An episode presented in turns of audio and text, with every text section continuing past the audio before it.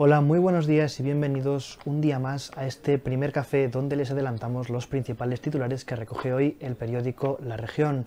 El diario abre sus páginas hablando de centenarios y es que según las proyecciones del Instituto Nacional de Estadística, en la provincia habrá tres veces más centenarios en el año 2037, dentro de tres lustros. Nos lo amplía nuestra compañera Elizabeth Fernández. La provincia de Ourense tendrá tres veces más centenarios que ahora en 2037, dentro de 15 años. Así lo dicen las proyecciones del Instituto Nacional de Estadística sobre la tendencia de crecimiento de la población. Hablamos también con Esperanza, una centenaria que el próximo sábado cumplirá 106 años en la ciudad. Y en materia sanitaria, el área de Ourense es pionera en realizar un estudio sobre el COVID persistente basado en la inteligencia artificial. Nos abunda en este tema María Salgado. Sí, el proyecto Coperia estudiará a 304 pacientes de COVID persistente en la provincia mediante técnicas de inteligencia artificial. Este proyecto, que es pionero en España, estudiará, por ejemplo, la diferencia entre la rehabilitación física convencional y la rehabilitación online. Y nuestra compañera Siana Cid nos cuenta una historia humana, la de Lorena Quintas, una mujer ourensana invidente que realiza artesanía con hilos. La orensana Lorena Quintas reaprendió a hacerlo todo hace nueve años, tras perder la visión.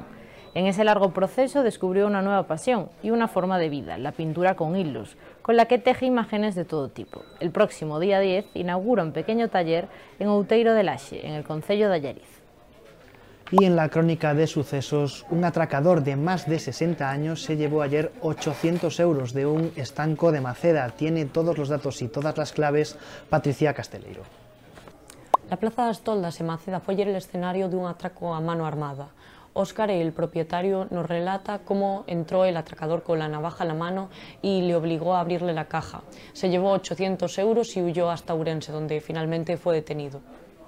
Las demás secciones del periódico también recogen muy interesantes informaciones, como por ejemplo la sección de provincia, que abre hoy sus páginas con la apuesta turística de la Diputación, tanto en la comarca de Orribeiro como en el Surés, con la presentación ayer en el balneario de Arnoia de dos ecobarcos. En la crónica política nacional, la sesión del control al gobierno ha estado marcada por la crispación, sobre todo entre la ministra de Igualdad, Irene Montero, y el grupo del Partido Popular, al que ha acusado de fomentar la cultura de la violación. Y mientras tanto, el Gobierno propone que el periodo de cálculo para la pensión se incremente en cinco meses desde 2027 hasta 2038. Amigos, esto ha sido todo por hoy. Muchas gracias por escuchar este primer café. Recuerden que pueden seguir actualizados tanto en nuestra web como en nuestras redes sociales. Que tengan una muy buena mañana.